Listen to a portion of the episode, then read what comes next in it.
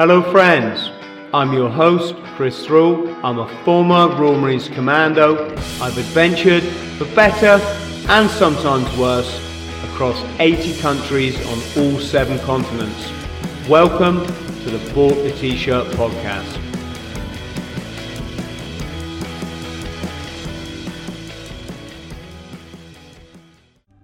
Anth, how are you, mate? I am good, mate. I am very good. And how's things you up out the world? Yes, I'm never going to complain anyway. So it's all good. Well, you get one life if you want to spend it depressed. It I've done all that shit, mate. You know, and I'm I'm yeah. not doing it again. Oh hell, hey, you've got you've got one life. Live it to to the full, mate. That's what it's about. Yeah, exactly.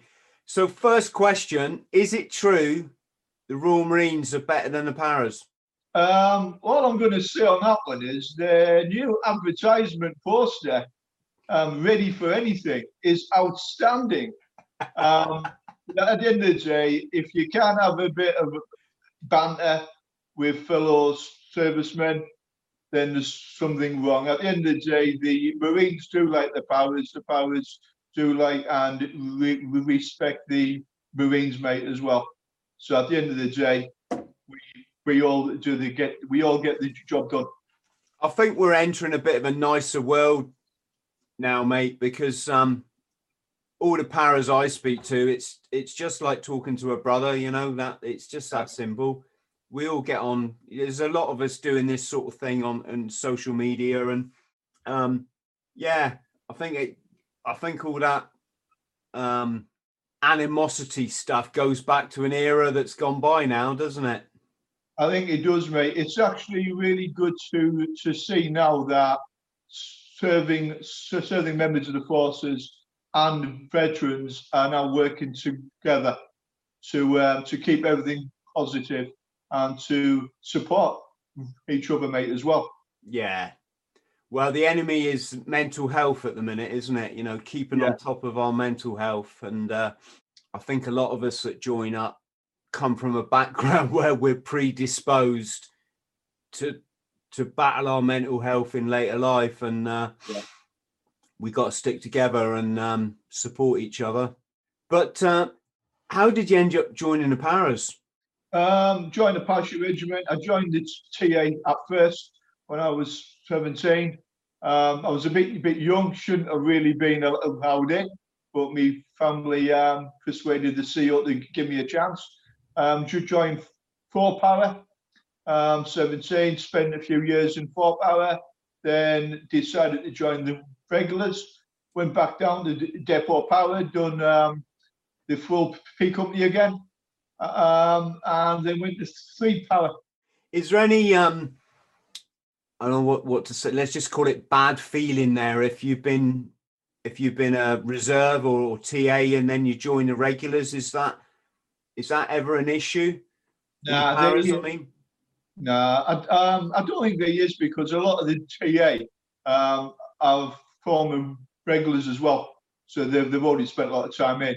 But what I did was when I went back down to Depot Para, I never told them that I was former Four Para. Um, so I went through the entire training process again because I, I, I just wanted to gain the respect from the the elder guys because when I joined uh, the Pass Peak Company in 1988, all my depot staff had been in the province, so I wanted to earn the re, re, respect of the elder guys. So I went back down to the depot again, didn't tell anyone that I was uh, ex four para and had me wings.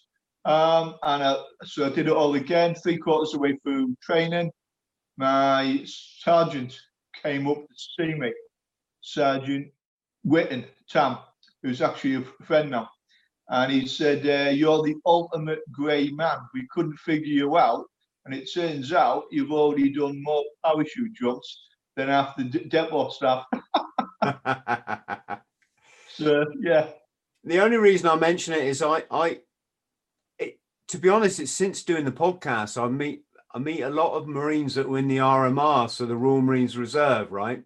And they got their green lids that way and they always like come to me with a bit of an apology and like, oh, I was only RMR, and I'm like, what the fuck you on about? You got if you got a green beret, you got a green beret. You know, that's you you you're part of the brotherhood, so to speak. Um, yeah, I, I just feel a bit sorry for them, feeling like they're they're down here when it's not. It yeah. was never like that in the. I mean, I I got like halfway through our tour of Belfast before re- realizing two of the guys I served with every single day, every it's 24 7 on tour, right? Yeah. Before re- before realizing that they come through the RMR and you you don't know any freaking difference, you know? Yeah, I think um you're you're always gonna get somebody who reckons some element is better than the other element. You're always gonna get that. As far as I'm personally concerned, your TA, your regular, you you put on the uniform in the Marines or the paras, TA units. As far as I'm concerned, you classed as exactly the same. I think Afghanistan and Iraq has really highlighted that because a lot of TA from the Royal Marine units and the parachute regiment and all the other units of the army, a lot of TA ended up doing operational tours out there. So I think that was a bit of a game changer. Yeah, you sign up to be a weekend warrior, and next thing you're on the front line. yeah, you couldn't make that up, mate. If someone told me that was going to be the case back in 1988, I would have said, What? But you know, I think the TA is a very important, uh, well, I don't think I know, the TA is a very important part of supporting the regulars. Oh, every service person plays just as just as an important role as anyone else. Doesn't matter who you are. The yeah. the, service relies on on every every individual. Otherwise, you wouldn't you wouldn't be there, would you? Yeah. You know, if you need to stack a blanket, someone needs to stack the blanket. If you need to strap a you know a first field dressing on someone that then that needs to be done if you need to be at the leading edge of the sas or the sbs that's also a, a, a you know a, a, a, role um so are you like me then Anth? have you done two balloon jumps yeah well um yeah we did two two balloon jumps but back in the early 90s the ta was able to get a lot more parachute jumps in than what the regulars. And on one occasion, we were in four para, we were jumping at Redcar, in the northeast of England, a kind of a PR for the parachute regiment.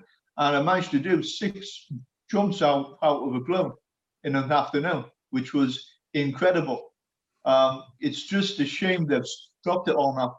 I tell you what, it should be part of the syllabus for all young people these days yeah. to do that balloon jump. You know, get off the Xbox, get up in that balloon, jump out, and you'll have something for the rest of your life to be very proud about because it it was it was an amazing experience, wasn't it? Yeah. Oh hell! Hey, I, I ain't going. I ain't going lie. When you when when you're up there, still on the end of the uh, of the balloon cage, and you're looking over the uh, the edge, you're thinking, "What the hell?" But as soon as you make the move and you jump out, it's it's awesome. It's one of those feelings that it's just you you cannot you cannot beat it for want of a better word. Yeah. Because I, I've chatted to people on the podcast and they've had way more operational experience. I mean, I ever uh, only ever went on one um, active service operation, which was Belfast, as I'm sure everyone's probably fed up with me talking about now. But I've spoken to paras that have got like massively way more operational experience than I had, but they didn't do the balloon jump. They jump out this is, is it like a Cessna caravan or something or a Skyvan or something? yeah. And it's like, oh, you missed a, you know, you missed a part of British parachuting military history there. Yeah, it is. We're of the actual age where they don't do that, and a lot of people refer to it, and it's just a shame because it was actually being a little part of history there. Oh, oh one sec, mate. Well, hang on. Sorry about that, mate. We for friends at home, we had a technical issue, and I got really big all of a sudden, which is quite hilarious if you know the jokes that I'm that I have with my son. I'll tell him I'm the biggest daddy in the world, and he doesn't he doesn't agree with me. Um, so yeah, we were talking about the Skyvan, weren't we, and um, how parachuting's changed. Aye, it has. Uh, yeah, it's um, definitely. Uh, well, it's come on a long way, hasn't it? I didn't do an awful lot. I've done the only parachuting I actually did was with a static line. Um, obviously in the para reg, but uh, quite a lot of the boys went on to do a lot of advanced uh, parachuting and that. Yeah, the um, I did a bit of skydiving, not a lot, but enough to get the the ticket that they give you, the AFF, I think it's called. Mm. Um, it's a mad sport. It's just a mad sport. I mean, yeah. So I'm I'm not making much sense. I realise that. We're um, me, myself and another person are looking at doing a tandem skydive in the shadow of Mount Everest at the end of the year as well. Wow. So I think, it, yeah, that's going to be an interesting on that one. How does that work out then? Where do you have to go to Nepal or something? Yeah, it's a nine day trip. So you got to go over get acclimatized and that. But uh, that that I will let you know how that, that is. Because uh, if you're going to do it, you've got to do it properly, haven't you? Yes. It was, um, I think it was a point when I did my skydive training and I turned to my instructor and said, Can I just do a somersault out the aeroplane? And, and he said to me, You're trained now, Chris. You do what the fuck you want. and I was like, Yes. and that was, uh, that just brought it home to me the just the madness of that sport being able to throw yourself out of an aeroplane at 15,000 feet yeah. and just basically fuck around for a minute and then pull your parachute. It's it's just indescribable. You know, I mean, the balloon jump is one thing, jumping yeah. from a herc is another, and they're, they're both amazing experiences, but they're quite controlled. You know, it's a series yeah. of one, two, three. You know, you don't pull your ripcord, obviously, but it's it's kind of to dispatch you onto the ground, isn't it? Whereas skydiving is it's almost like the opposite. It's about your time in the air. yeah. So, um, did you enjoy your time in the Paras? Yeah, I did. Um, it was an education. The, the reason why I joined the military, it was more like a family tradition. I'm a fifth generation. So my granddad, my dad, my uncles have all been in the military. Um, yeah, so I thought, yeah, I'm in there. Got the got the ex- experience of it. Um, I didn't actually do an awful lot in the Paras. I, I was a bit like, bit like yourself. I only did one short operational tour in Northern Ireland um, back in the day. But I was I was fortunate enough to be able to travel the world on sunshine tours um, Kenya, Cyprus, all those sort of nice places. So um, yeah, so it, it was it, it, was good. It, it taught me a lot. It gave us confidence, and it gave me, unbeknown to me, it gave me the very basic skills I would need for a career that was not even on the horizon at that point. Um, so all my most of my operational and combat experience never actually came from being with the British military. A lot of people are quite surprised at that. Nearly all my combat experience came from being with the Americans. So um, yeah, so it's been an interesting time. Is that uh, we'll obviously come on to that, but is, are we talking the CIA connection now? Uh, yeah, well, the CIA connection, but I also went in as a embedded combat photographer with 101st Airborne. So I was able to see a lot from within um, the American side of things, how they operate. Um, funny thing was, I, I had to become an embedded photographer because a lot of people were asking questions of why I was there. I was obviously there to to help the intelligence services. So then 101st had to go and get me a camera. so I thought that was quite funny. But um, yeah, so um, let's just chat about Kenya because I'm, I'm very passionate about well life. I love traveling. Um, it's kind of like a very weird, funny thing that to me, I've been in Africa several times. Well, once, twice, three, three or four times, right?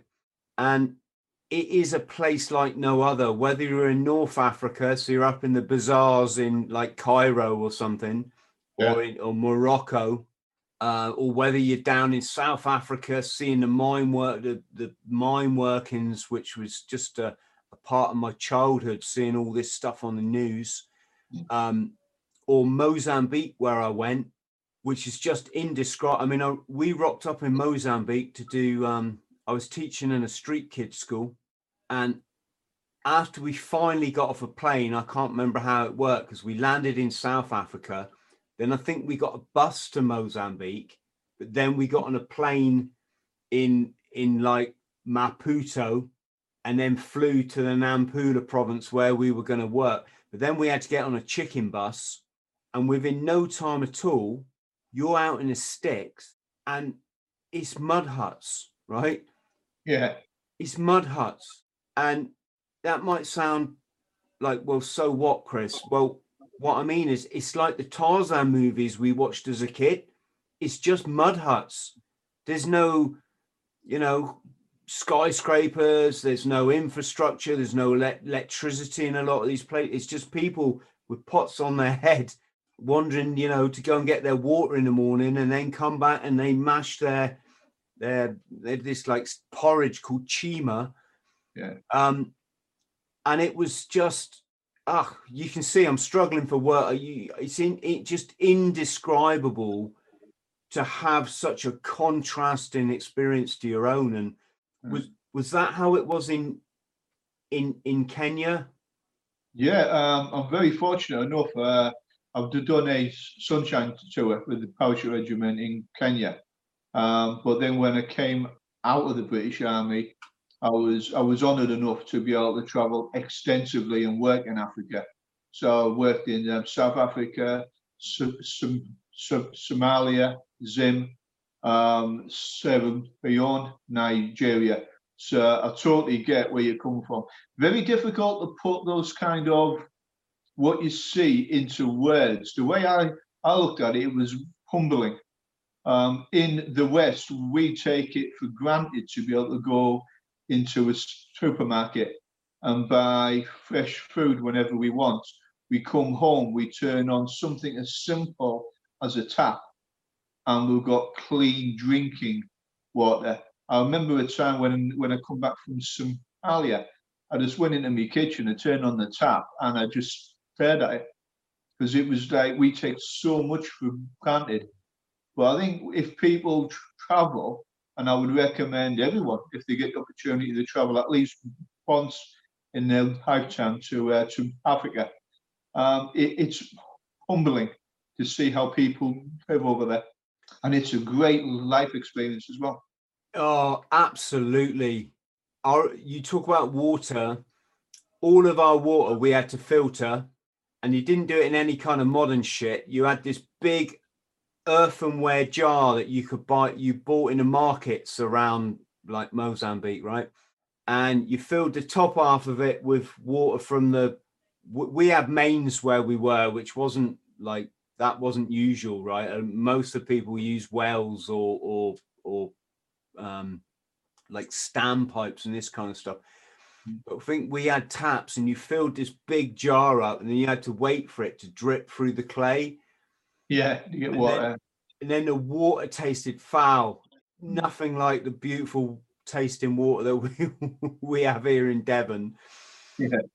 But you couldn't buy anything to flavour it. The only cordial you could buy in uh, there was one supermarket in um, uh, where I was. What, what what's the name of the place I was again? Um, Mzwani, I think it was called there was one supermarket in the nearby town, so it was about five, five or six miles away, and you could buy this cordial. It was like I can't even remember what it was, but it wasn't even it wasn't like orange squash or ribena or something. It was just this, and it just flavored the water peach flavor or or rose flavor or something.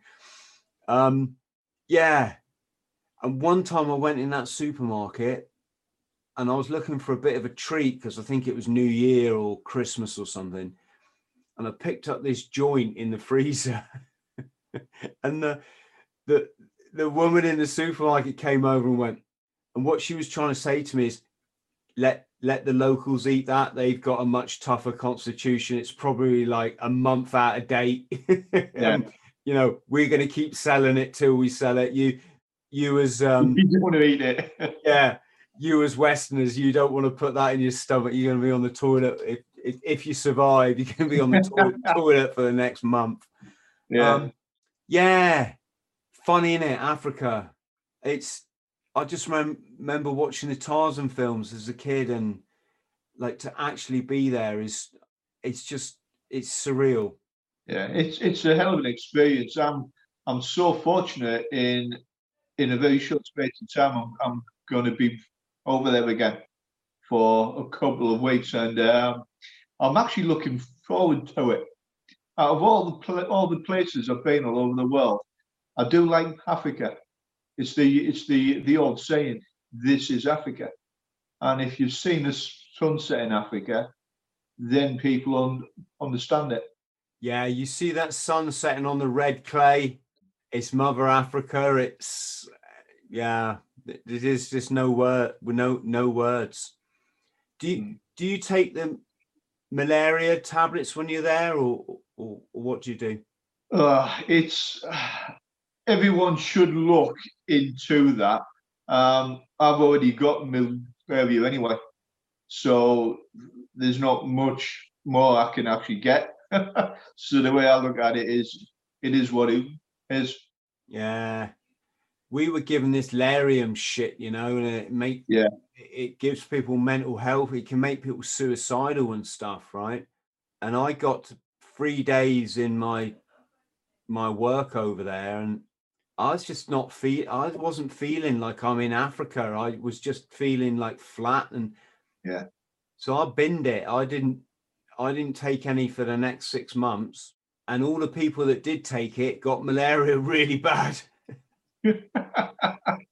they did that pinprick thing with me. They put my blood on a microscope and they said I had like you could have malaria up to five star. Five star was really bad. Yeah. Um, and then you could get cerebral malaria in the brain, which was like very bad. Bad, bad, yeah. But on the five star thing, they said I had two star malaria at one point, but I, I honestly didn't even, I didn't feel anything. Um, and then I spoke to a South African guy because obviously they they live in that part of the world. A lot of them travel into Mozambique.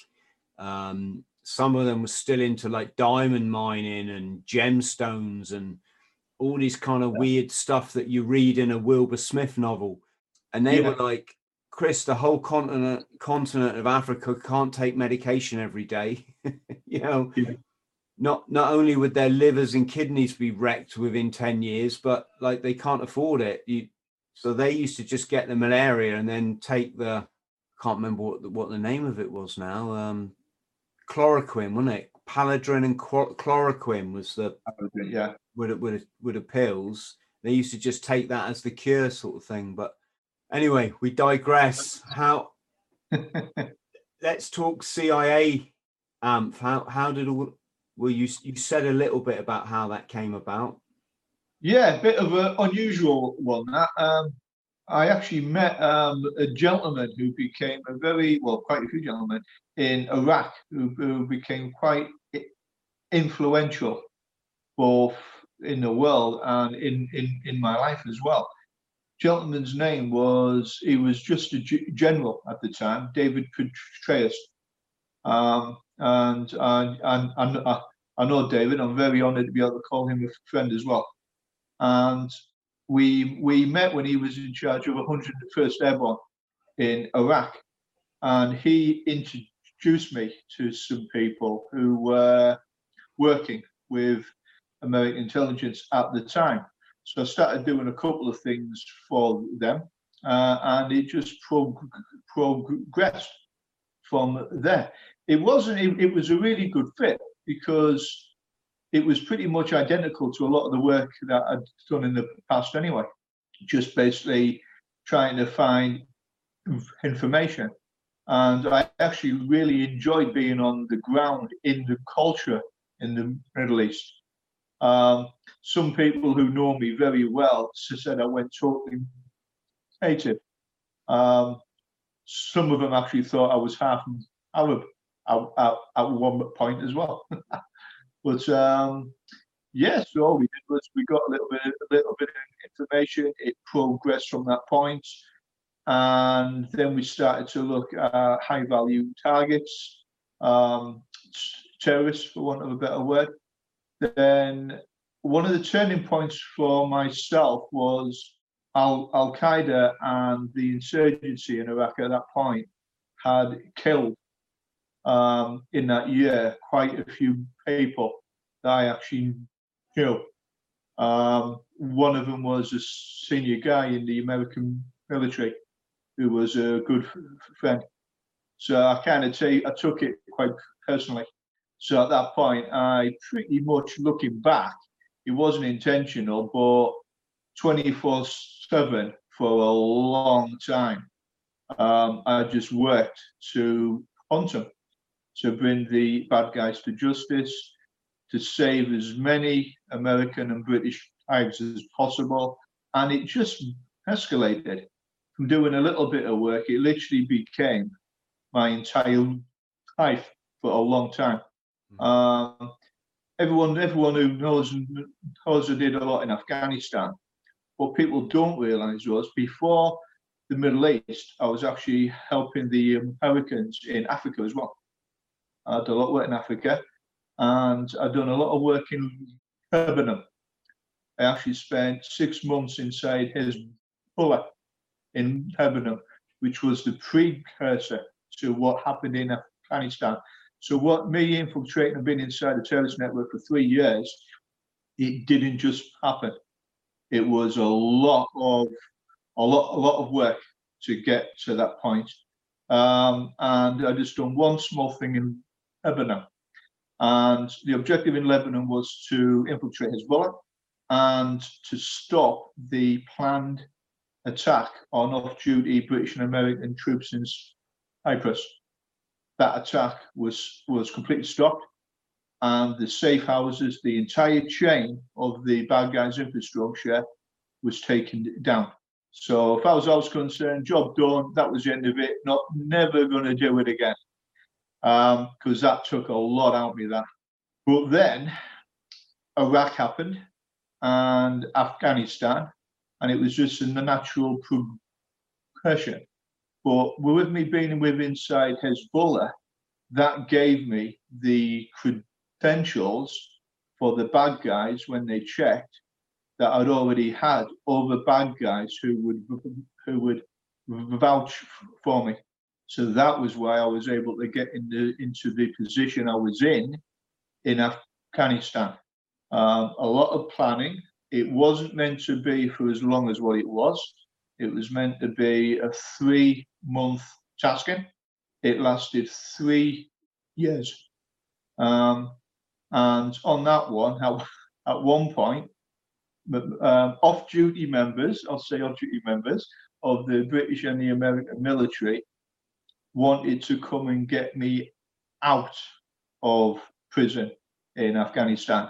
And it was all set up. The entire Trevor Cooper, Graham Hilliard, they were the team leaders on that on that particular task. That never happened, may I add? Because when they came, came came came to see me, I said, "Stand everyone down. I'm staying where I am." That was the point when they everyone realised that there was a little bit more to the situation in Afghanistan. We had actually been trying to find some terrorist commanders, and they were in the prison I was in under false names. One of them was Salahuddin, who is now the commander and the and the leader of the Haqqani network. Salahuddin's father, I also knew, and he was bin Laden's senior mentor. A lot of this has only come out in the past six months. So that explains how we were able to stop a lot of attacks. Um, but it was like a academy for terrorism. Polish prison, 5,000 prisoners inside, most of them are terrorists, and over 50 of them were senior terrorist commanders that the West was trying to find, and they were hiding in plain sight. So I made a decision to stay in there. Um, one of the other factors was the parachute regiment and the Royal Marines were in Helmand province, southern Afghanistan at the time, and the 101st Airborne were in eastern Afghanistan, and they were taking heavy casualties. All the regiments were taking heavy casualties, and a lot of those attacks were organized and planned from inside Pul-e-Charkhi by a gentleman called Talib Jan, and he ran the suicide bombing network for the Haqqani network and Taliban in Helmand. And I spent a lot of time every day with these indiv- individuals. Um, so the way I looked at it is every day inside was an attack that I helped to stop. And that meant a service man or woman could return alive to the families. I'm not daft. I knew if I was caught, I would be killed straight away. They would have just head straight off. But the risk was worth it. Um, like I said, it was only meant to be a short period of time. It lasted for nearly three years. Um, I actually ended up being one of Salahuddin's right hand men inside. So did whatever I had to do to get into that position. I was able to copy all their notebooks, photograph their notebooks, and copy their SIM cards as well. So, and I still have all that information, copies or the originals in some cases, hundreds of pages of numbers, contacts, names, bank accounts. So it went from stopping one attack an idea attack to actually being in a position where we could actually make a big difference here. Um, so after about a year, I kind of submitted myself to I'm not getting I'm not going to get out of here alive. That was a very strange mindset to be in. To walk down the corridor with 50 members of Al Qaeda was an experience um, and a very dark experience. You can't even put into words the mentality. One of the hardest days in there was when one morning there was a lot of shouting in the Al Qaeda corridor. Um, I just walked over, sat down, had a chai, a brew, a brew, a, a, a brew with the senior commanders there and they were celebrating the deaths of six British soldiers that they just managed to kill in Helmand. Now imagine I've got to sit there emotionless, cannot show any emotion or anger, because if they did, it would have gave the uh, game away. I was, I was, I was, I would have been killed. So then managed to just uh, smile, shook their hands, went back to my cell, and literally banged me head against a wall. And thought, right, the only way to stop this more is to go in to them. I mean, really into them, become notorious and feared within their network. So a plan was put into into, into place. I spoke to Walter Downs, and he was my American contact at that time. And I just asked him a very straight question. I am going to need official top cover from the American agencies if I do this, because the Brits are going to be convinced I have turned, and I do not want to be charged with that. He came back the next day, said, You've got it, whatever it takes. And I went, Consider it done. He then asked me a very peculiar question at that time Would you be willing to get the location of UBL, the Osama bin Laden? I said, Yes. Not if I could, would I be willing to, because he knew I had sat with Salahuddin every day there at that time for over a year. And I'd met his his his father, his brothers, every, everything. At one point, Saladin was wanting me to marry his sister.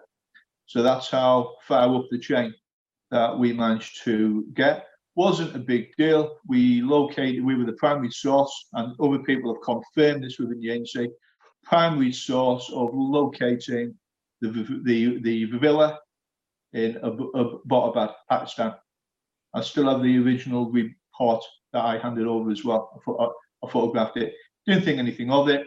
That was it. Job done. Back to stopping the IED attacks in Helmand.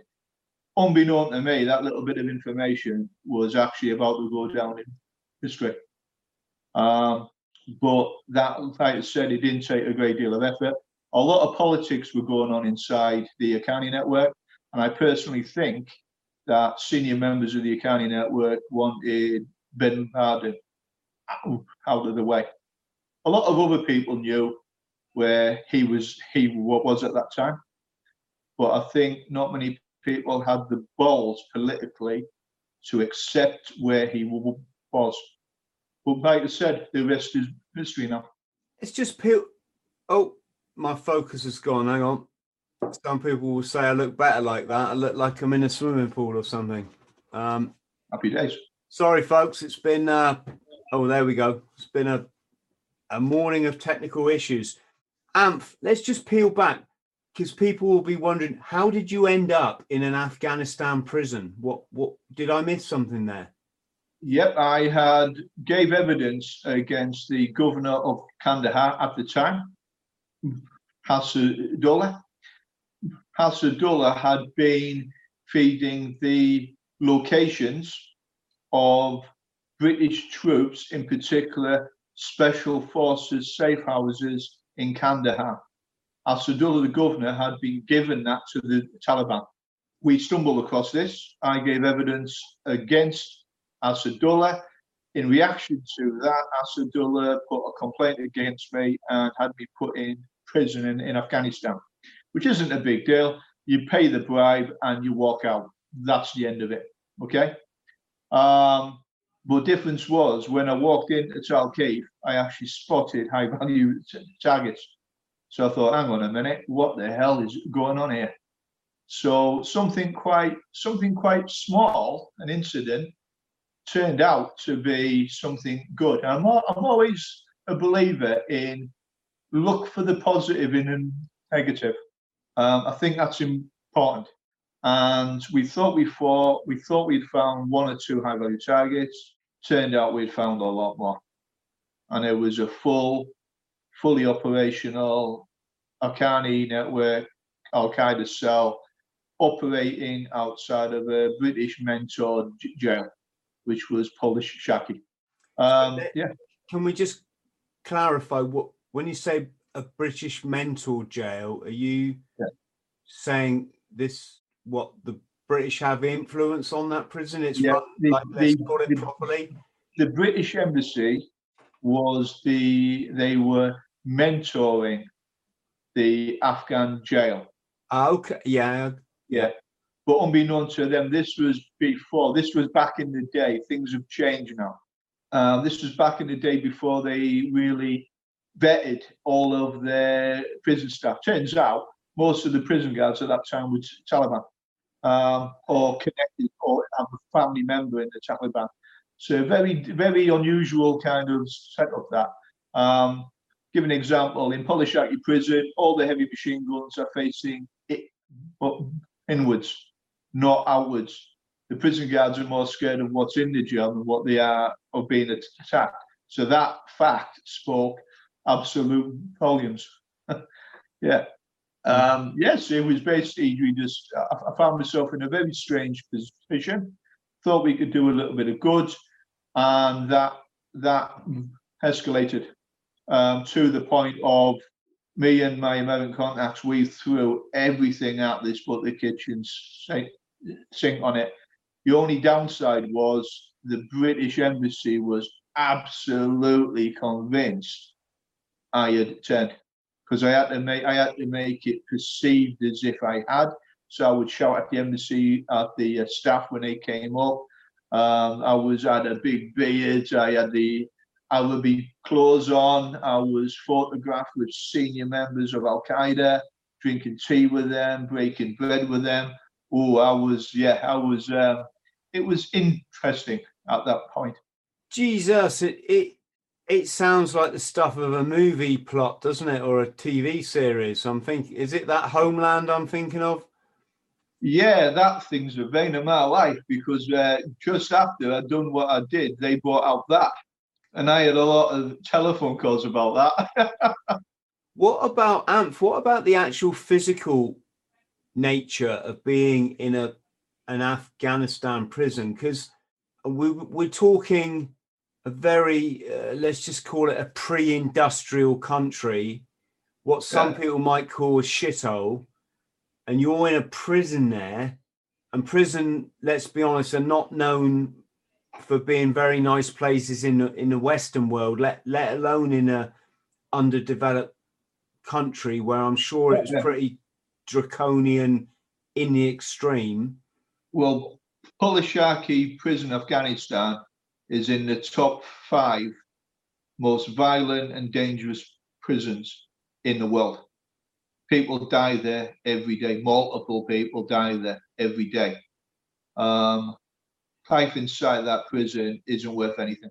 Um, yeah, pretty much imagine your worst case scenario, the worst conditions imaginable, with the amount of extreme violence every day times that by about six and you're halfway there. So not a good environment. But my attitude, some people could say I'm arrogant. Um, but I got that arrogance from being in the paras. And that was if something needs to be done, it gets done. It was it was literally living on hell on earth. But every day in there, was an American and British soldier returning home to the families. So my discomfort for those three years, I would do again. I wouldn't want to do it again, like, but I would do it again because the result was was worth everything. Um, one on a bit of a funny note, while I was inside, Al Qaeda were gobbing off one afternoon that one of their members held the record for a hunger strike in Pul-e-Charkhi. I smashed it by three days. so, uh, but I wouldn't recommend that. I was an inch of being dead. But to to how be long did, how long how long did you do? Oh God, uh, all in without the embassy because we didn't tell the British embassy at first about this because we knew they would go mental.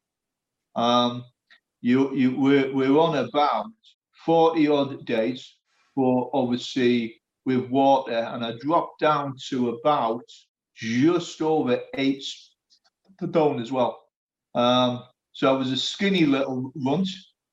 I was I was arrogant, but when Al Qaeda saw that I was I was doing it as in trying to upset the British establishment, and it was planned, very well thought out and executed, and the Americans knew exactly what I was doing, and it was all to gain credibility within the prison, and it worked.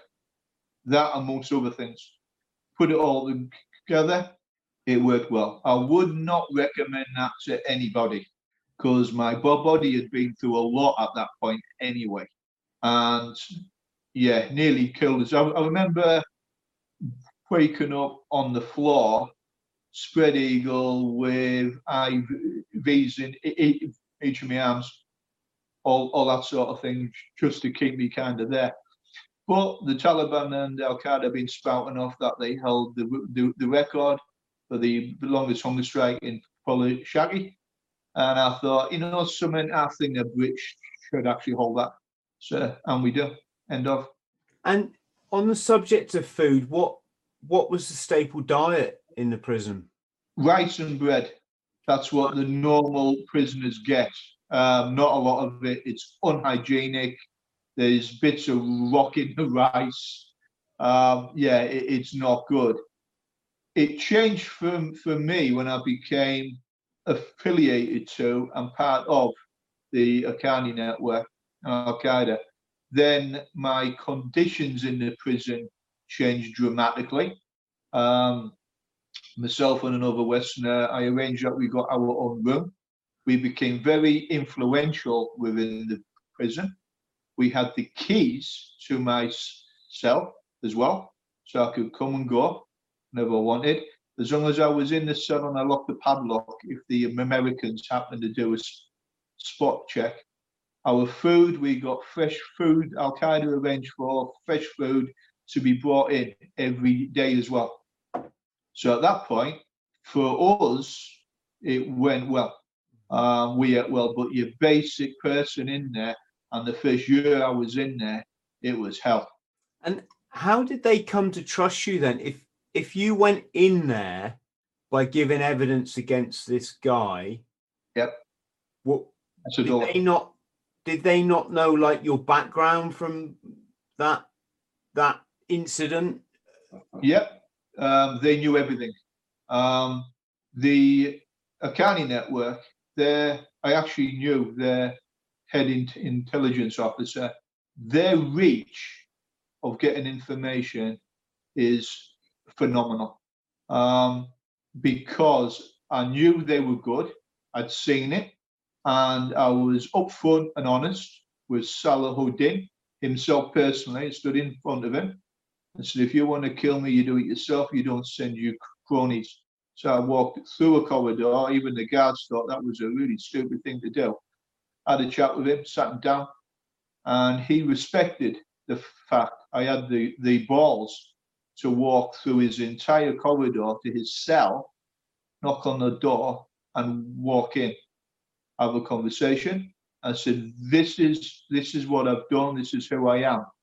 I also, and this will astound a lot of people, I already knew that they had inklings that I had been in the military, the British military. So I told Salahuddin that I was a former member of the parachute regiment.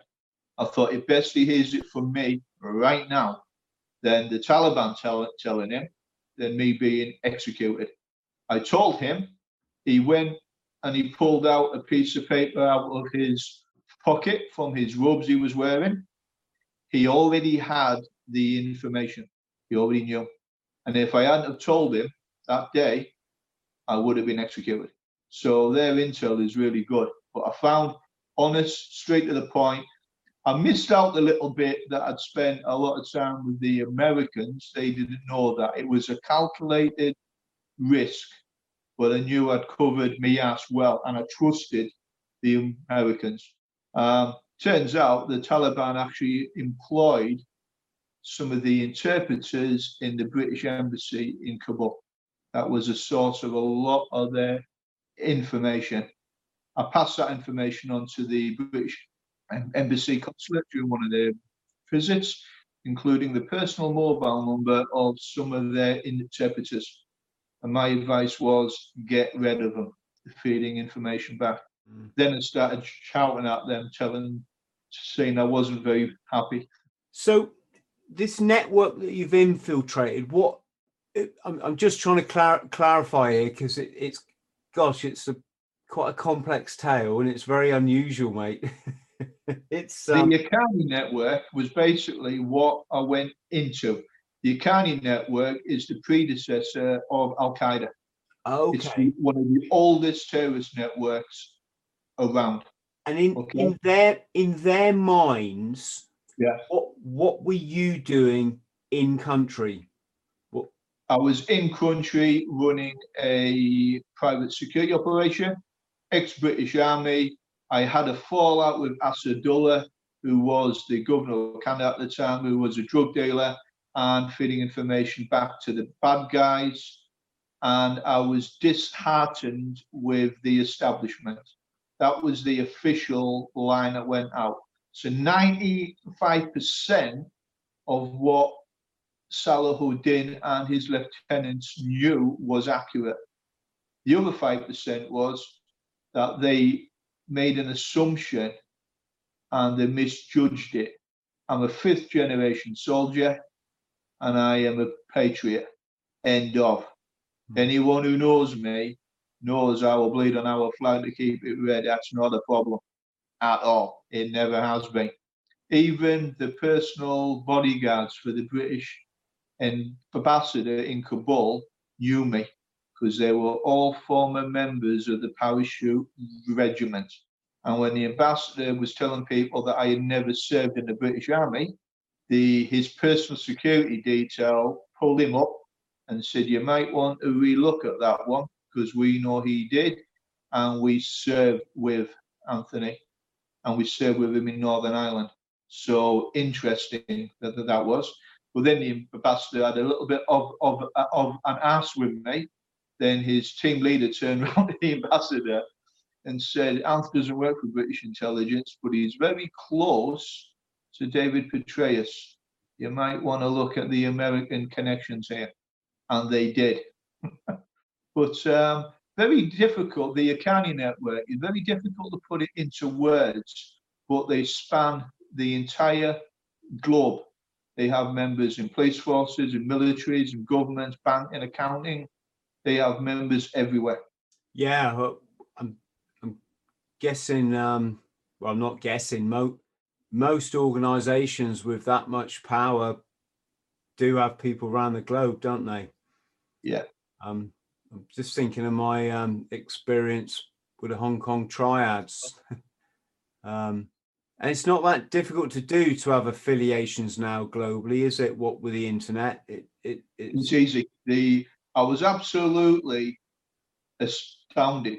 Um, one of the things that the senior senior American went on record was that the Haqqani network does not have the capability or the infrastructure to hit targets outside of the Middle East.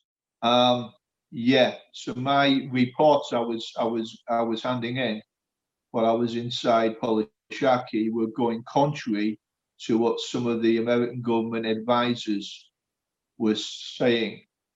I give them heads up the Haqqani network was connected and they were going to, well, this is on, it's in the books now. Times Square, the car bomb, direct link from that to the Haqqani. End of. I was in, I was in the room when they were talking about it. Then about two months afterwards, two two and a half months afterwards, all over the news, Times Square. Um, unbeknown to most people, that wasn't the only one. That was the only one that was made public. There was other hits that were going to happen by the uh, by the uh, Haqqani network on mainland America and Great Britain as well. So the Haqqani network at that point, everyone sat up and thought, you know something, these guys are organized, motivated, financially independent, and they've got a, a long reach everywhere. So I thought, after I saw all of that, I thought this is a good organization to infiltrate because you could see it was put together and being from the ins- inside out, people in the West like to give the idea that some of these organizations are not organized.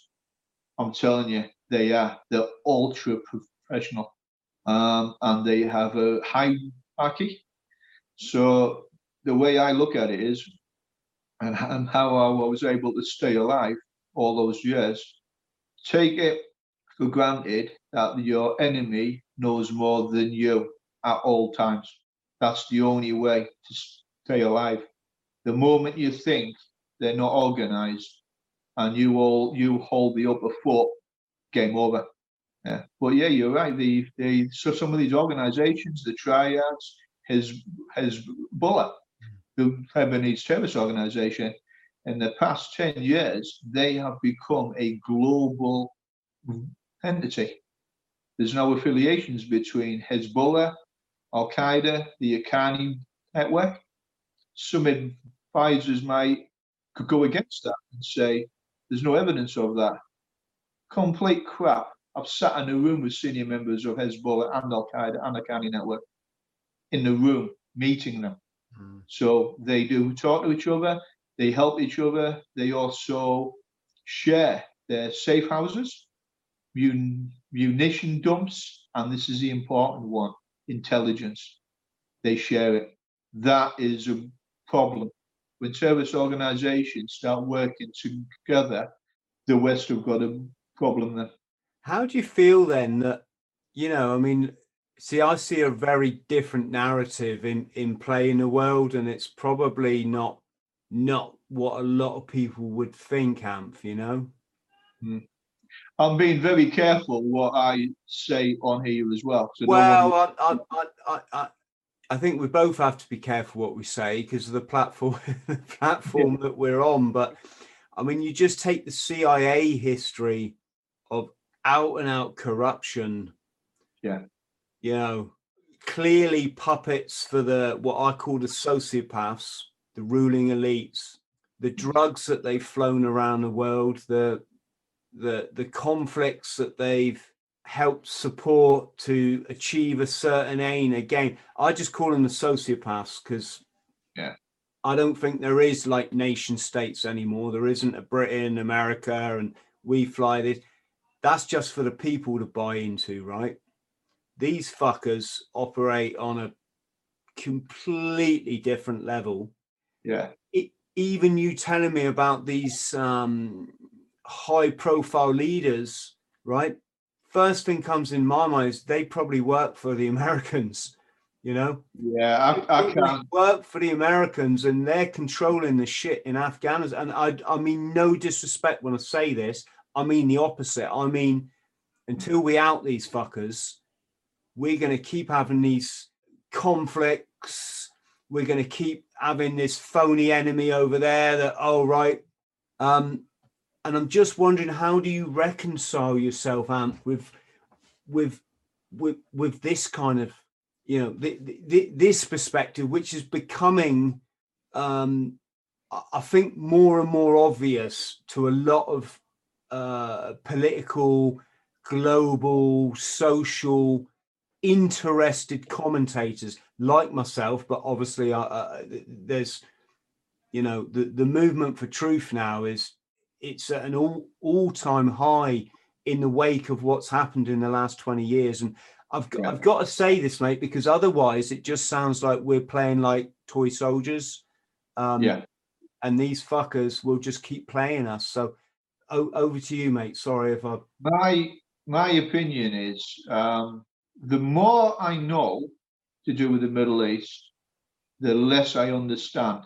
If that makes any any sense at all. Mm. I've been down the rabbit hole, and that concerned a lot of people.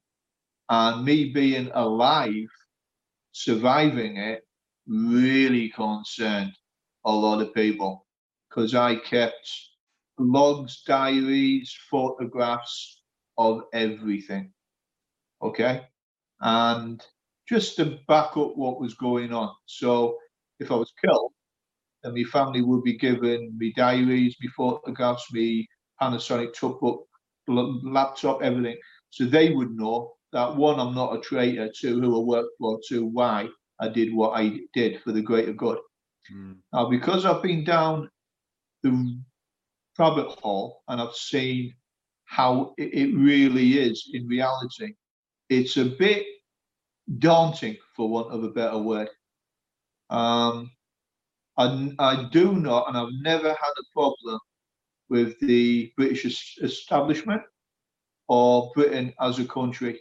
Like I said, I'm a patriot, and my oath of allegiance is the Queen and country. And any soldier knows once you take that oath, it's for life. I'm very proud of being in the Airborne Brotherhood as well, both Britain and the United States. and I take that very seriously as well.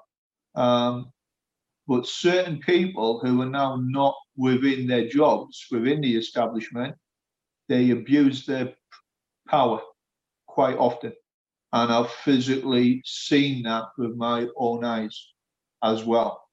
Mm. They fit the narrative that they want to put out there, which will fit into the objective that they want to achieve. Um, if we wanted to stamp out terrorism, it could be done. Okay? The government at one point knew where all the bad guys were, knew where they were, the MO, the infrastructure, the networks, they could have smashed it. But because of political correctness, um, operations and groupings like Task Force Black, um, it was disbanded. Maybe now it's back under a different name. But at the time, David Cameron disbanded Task Force Black, which was obviously the black on black, the good guys going after the bad guys, doing whatever it had to take to keep our country safe. We've got very politically correct. Do you not um, think? Um, I'm sorry to be. Yeah. I don't wish to be confrontational, but to a lot of my viewers, David Cameron would be the bad guy. Boris Johnson certainly would be the the enemy of the people. Um, yeah, they're not exactly the knights in shining armor at the moment, are they? Well, I'm just trying to make sense of it all, really. In a, I think it boils down to the more we know, the less we understand. I think the bigger picture, um, it's all about politics. I try not to get involved in any of that. I'm just, I'm just a soldier who was on the ground doing my little bit for Queen and Country, and that was it. I never meant to upset the British establishment. It that was not my objective, but I did push back when they accused me of being a traitor. Um, I'll speak very frankly, that really pissed me off. Hmm. Um, and one of those politicians who tried to say that um, wouldn't last one day in Afghanistan. Not one day. Well, and they, they wouldn't have the minerals or the balls to do what I've done for this country either. They don't go there, mate, do they? They certainly don't send their children there. There's a, yeah. there's a, there are obviously always exceptions to the rule, but um, mm. yeah, one rule for them or one rule for us. Well, um, can I can I just pause you a sec, mate? I'm sorry, I've I've drunk one sec. Sorry, friends. I don't know if you gathered that, but we had a tea break. Not not spring tea to to get rid of it. um, Anth, bloody hell! What a story. Um, what? Uh, sorry, what an experience, I should say. How how did all this play out? How did you get out of prison? I was. Uh, that's actually a bit of a sensitive point. Um, I was renditioned from Afghanistan back to England because um, I was. Uh, this is the other bit of history which I'm not happy about. I'm the only person in or the first person in history to be extradited or renditioned from Afghanistan back to England, and I was gutted about it.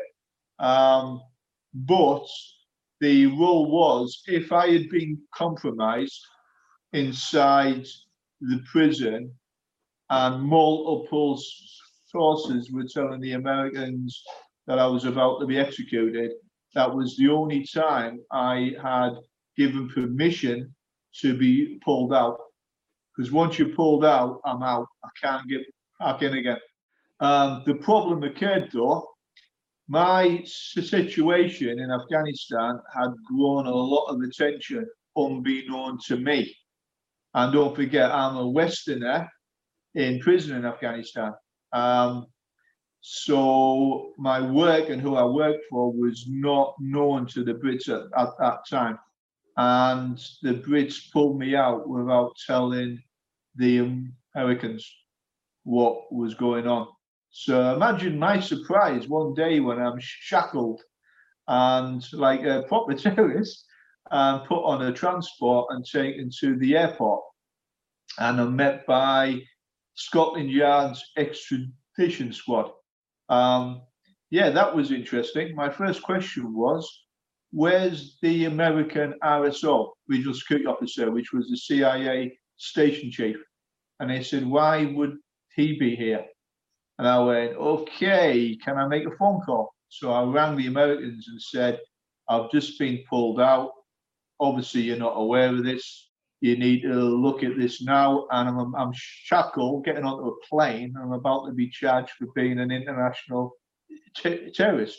So I said, would you mind um, helping me out with this situation, please? did they acknowledge you or did they try and deny it?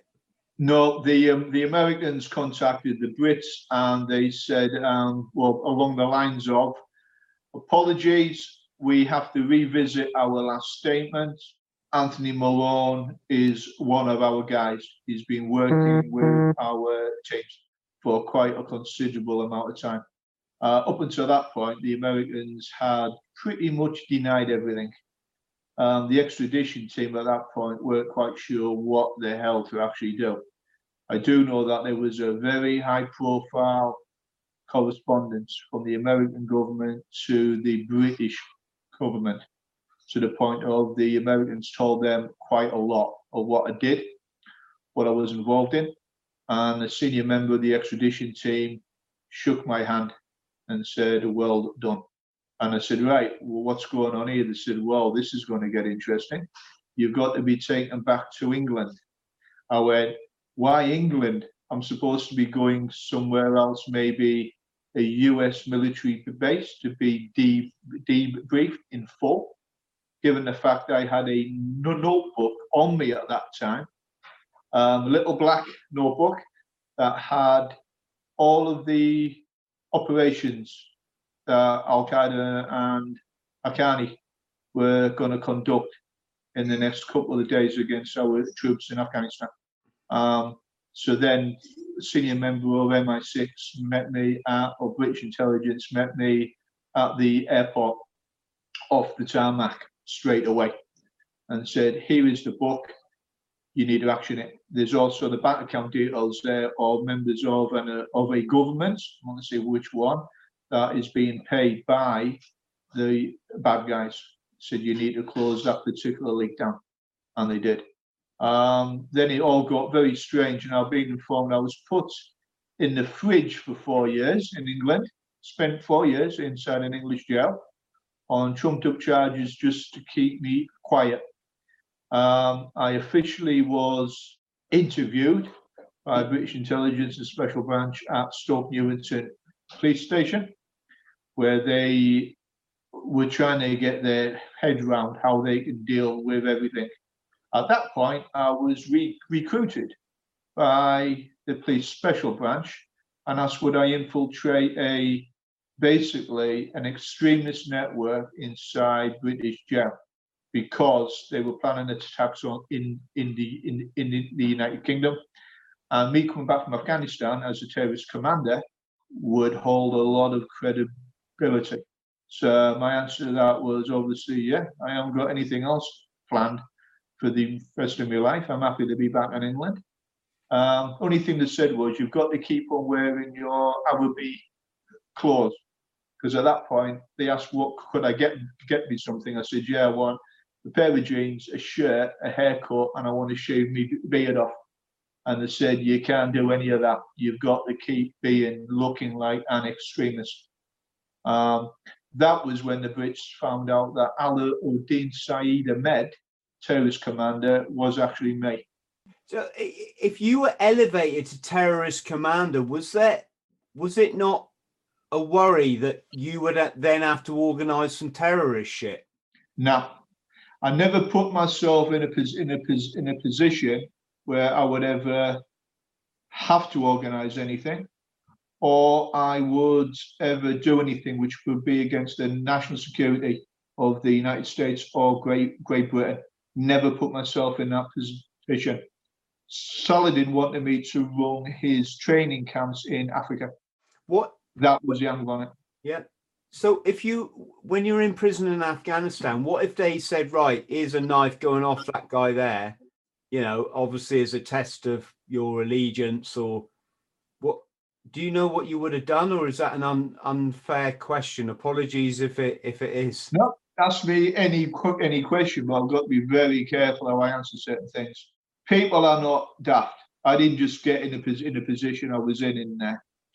The way I look at it is, they were bad guys. They were killing our troops in Helmand on a daily basis, and I'll stand by everything I have done and everything I have said. And I did what I had to do to help save British troops and American soldiers. So, and I became quite a notorious individual inside the jail to the point of when some of the other terrorists were late to go to the mosque, I used to give them a polite conversation, is the word I would use maybe a little cuff on the back of the head to get them to be on time next time. So yeah, I was arrogant, did it, but I did what what it had to be done to gain their trust, hmm. infiltrate the network. And my my objective was, I didn't just want to smash one terrorist attack. I wanted to map out their entire network. Taking one person out in a terrorist group isn't going to achieve anything. You hit the, their, their finances, you hit the safe houses, weapons dumps, their informants. You map the whole thing out. Then you've got a chance to save a lot of lives. That point, I was privy to information on attacks outside of Afghanistan, including England. So, like to answer your question, is there was pretty much within reason, not much that I wouldn't have done. I ended up running a kickboxing club inside Pul-e-Charkhi as well, only for the t- terrorists. That way, it gave me kind of the legal ability to beat the cack out of them um, in a nice way, obviously. So I took out a lot of my frustration. Mate, if there's a wave of kickboxing bloody terrorist attacks in London next week, I I know who to blame. nah, I reckon 95% of all the terrorists I knew have died in drone strikes. Yeah, yeah. I was on the telephone to him. Um, I, um, sorry, I just want to ask you. A, it's a silly thing, but I get these silly questions in my head that I want to that I'm never going to get the chance to ask again. Um, like, did the did they pay you the CIA? We do you, do you get paid for doing this, or do they give you like a backhander or something? The only thing I got, and the only thing I would accept, was to cover operational ex- expenses. That was it. I would not receive, accept payment for the work mm. because if I did, in my eyes, that would be unethical. That's that's that's my personal view. Other people might disagree, but yes, operational expenses were covered. Fuck me, you're putting a lot of work in for these guys, mate. I think they should uh, give you something. It. Yeah, to, to me, like I said earlier, it was a personal thing. Um, these guys had killed some of my close friends, 28 of them to be exact. Yeah, I, I, I, I'm, I'm talking. I took it very personally. Yeah, yeah I, I'm, I'm talking a bit light-heartedly, but I but I do I I didn't mean that seriously. I just wondered if they like pay you. Um, no, it's a valid question. The thing is, if you pay an asset or you pay a source, you never really know if they're doing it for financial gain. Yes, yeah. The way I looked at it was from day one, week one, was it was it, it, it was actually offered. I was offered some payment. I said no. I said, because the way I look at it is, I will never pay my assets or my horses. It doesn't happen. And I've had people, senior people, come to me, offer me information. And I said, information you give me is for free. End of. I might do you a favor or protect your family, but it's free. That way I know what you're going to give me is accurate. And that that was why I became a grade A intelligence source for the Americans and the British, which is quite rare. Normally, information has got to be verified by three different sources before it's acted upon. I was one of the few occasions where anything I handed over it was hyper accurate, and they acted on it, mm. which was good. So to gain that that amount of trust takes years, and I put myself in harm's way many times to get that. But it was good. It worked well. Job done. Life saved. All I've done now is I'm using my contacts through, throughout America, Britain, and within different organiz- organizations to, to help me with my little bit of charity work that I do to help veterans. Because a lot of young soldiers have been through Iraq, Afghanistan. A lot of older soldiers have been through Northern Ireland. And they find it very di- difficult to adapt and live in civilian street. Mm. Um, you, you've you've you've been around the the the, the block yourself. You've, you've you've seen it yourself. When guys have been in combat zones, hostile environments for many many years, very difficult to adjust back to civilian street. So I'm using what I have and what I've done to do that. How how was it for yourself then, Ant? Did you Kevlar say this. I'm going to say, did you suffer mental repercussions through what you went through? Because you Hell clearly, yeah. clearly under a lot of stress for a long time. Anyone who says they don't suffer mentally from working in the shadows or doing any any sort of either in the combat in the military, um, I think people have got to be very honest about it. It's a stressful situation. Um, some guys are shot at, they are they are blown up, and yes, it does leave its scars. But you've got to take the positive out of the negative. You cannot live in the past. You got the you won't ever forget everything you've you've witnessed or been through, but you use it to your advantage, which comes into a positive mindset. Uh, when I come back for the first year, two years, I found it hard. Um, on a lot of different reasons. One of them was I was devastated I had been pulled out because every attack I saw, in my mindset, I thought if I was still there, I could have stopped that. Um, and it, it, up until quite quite recently, that has plagued me for a lot of years. But I've been in, I've been informed by the colonel and the general. If I had stayed, I would have been k- killed. Mm. I went through the door of no return, so I was lucky to get out the way I did. Yeah, I can relate to that, but only obviously in my own life.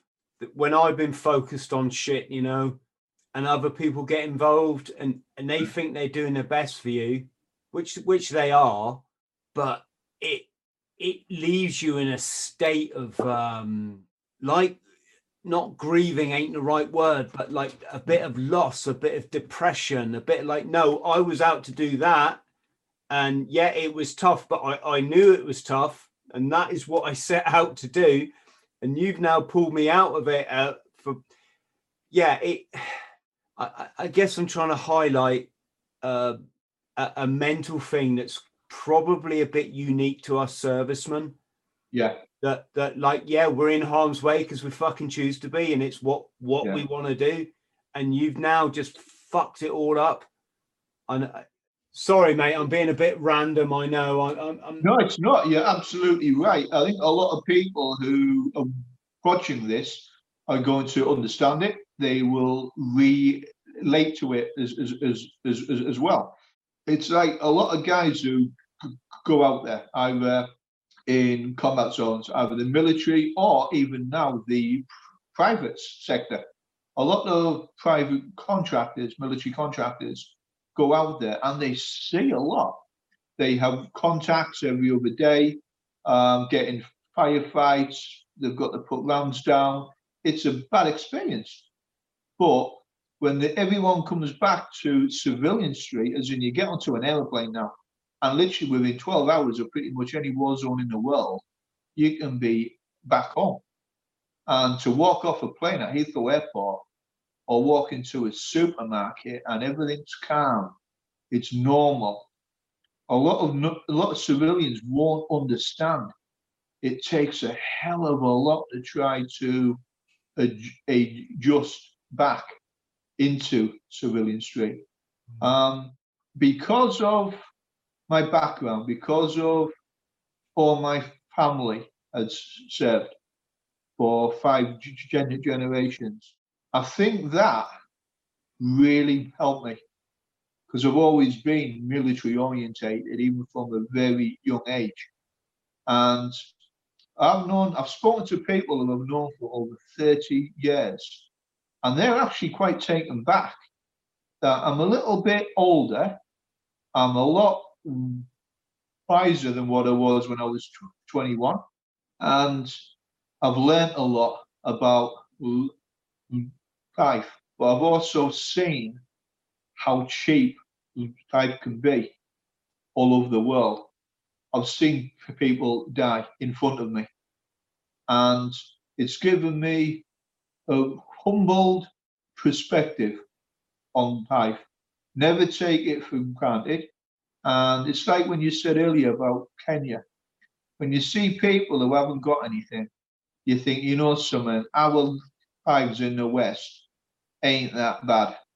We have cars, we have phones, we have food on the table, we have a roof over our head.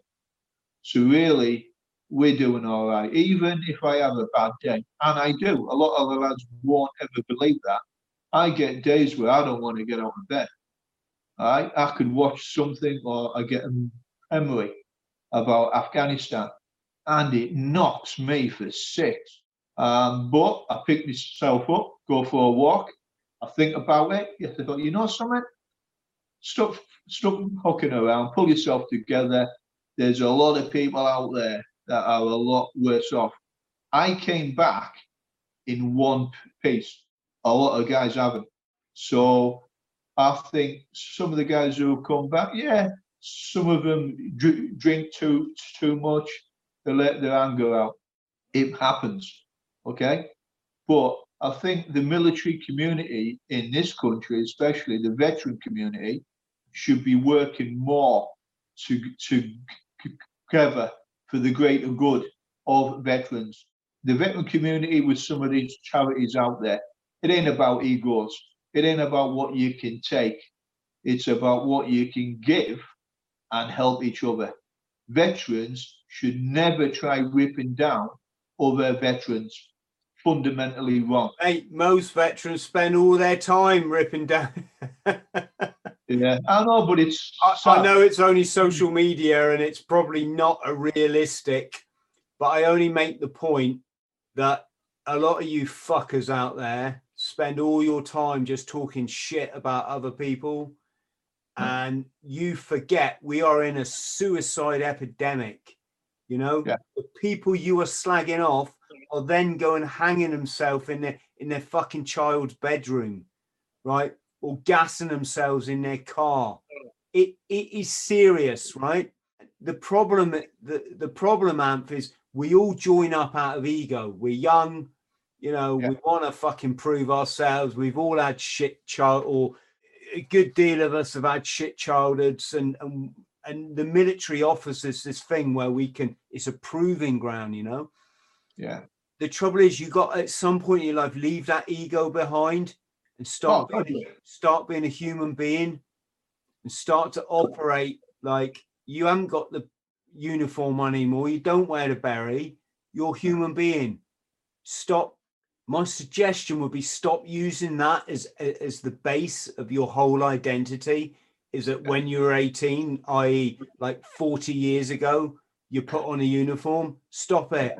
Start being human. Start trying to support people. Start trying to understand that everyone's different. Start to learn empathy. Start to realize that we've all been through massive experiences, many of which are outside of the military. This, this kind of thing, because I see it all day long. You know, I, I'm not going to use any examples, but I got a friend. He does a massive amount for charity, right? More than most of these fuckers would ever get off their ass to do, right? And I've seen him the other day just absolutely slated on a website by these old veterans. And sorry, I can't be more specific, but I'm not into like slagging people off on the bloody media, right? But it, it, it doesn't achieve anything. It's like, mm-hmm. what if that guy went and hung himself tonight? You know, you fuckers would be responsible. You, you're the guys up up there with your keyboard warrior. You know, it it. But sorry, I'm being a bit vocal, but it's because I think it's right. You know, I think um, I think a lot of veterans out, not all of them, some veterans out there need to take a long, hard look at them at themselves, and they need to look at the qualities of why a soldier or any serviceman is what they are. We stand stronger united. We fall divided. And because of what's going on in this country right now and the world, okay, everyone needs a hand up having a kind word for someone can make their day. Hmm. Having a bad someone can destroy their day. Kindness is free, doesn't cost anything. All right. We've all got stories, backstories. We've all done things in our life. It doesn't matter. It's what we do now as a community, both civilian and veteran community. It's what we are doing right now and the next few months that are going to define us. And I'm hoping some people step up to to the mark and and start helping, not being negative. Be positive. There's positive you can find everywhere. If someone needs a hand, someone needs some food put in the freezer, go and do it. One kind deed a week. That's it. You'll feel good about yourself but it's a lot better than ripping somebody down. I mean, that's my personal opinion anyway. Not going to be like um, slated for giving my opinion. But the difference about me is I give my opinion, my thoughts. I don't have an ego. I had that knocked out of me years ago. All right. But the way I look at it is people should just start working as one. And I am very passionate about the veteran community and helping veterans, especially the younger ones who don't have the, the life skills before they went into combat. Christ, I've seen guys who are 22 years old, three operational tours. They they look like that they they actually look about 12. That isn't a disrespect to them. It's just that they haven't seen a lot of life and they've been thrown in in the in the in the in the in the deep end. And most of the memories that they have are of a combat zone.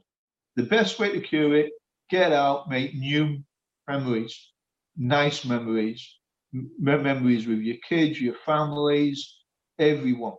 I mean, that's that is what it's about. There you go. I've had me rant for two minutes anyway. Hey, mate, that wasn't a rant. That was just perfect common sense. And on that note, mate, I'd just like to thank you massively. I am very aware we've probably only touched on a fraction of your story and your writing career, etc., etc. But we can come back and do that um, in another episode. Um, I'd rather do it in two hits. Um, okay. This has been an absolute pleasure on yeah. your show, and I hope the veterans who who who watch this can enjoy it and take a little bit of positivity out of it as well. Brilliant. And I'll put all your links to save us going over them now. I'll, I'll put them all below the YouTube video. So if anyone wants to get hold of you or read one of your four books or learn more about your story, then then they can do that. Okay, Chris. So it's brother, emotional. Yes. My God. I feel like I've been uh, proxy dragged through a Pakistan uh, through an Afghanistan prison. so I say Pakistan. That's the closest. I've actually been on the Afghanistan border in Pakistan. Like literally, I've stood there, and the border is. I'm on the border. Um, I took a wrong turn in, believe it or not, in the desert, and nearly ended up in Afghanistan. But that's the closest I've I've been to that uh, that country, but so far we are all young. Happy days. All right, Chris. Nice do take care of yourself. Yeah. Have a good one. Stay safe and my best regards to all the veterans out there. Nice so, one, mate. Stay on the line. To everyone at home, massive love to you. Thank you for watching another episode of Bought the T-Shirt podcast. If you could please click the like, click a like and subscribe and the notification bell. That helps us out. Ciao. Friends, thank you for listening to the Bought the T-Shirt podcast. Please like, subscribe and share. And don't forget to follow me on social media. Username Chris Thrall. Instagram Chris.Thrall. Thank you.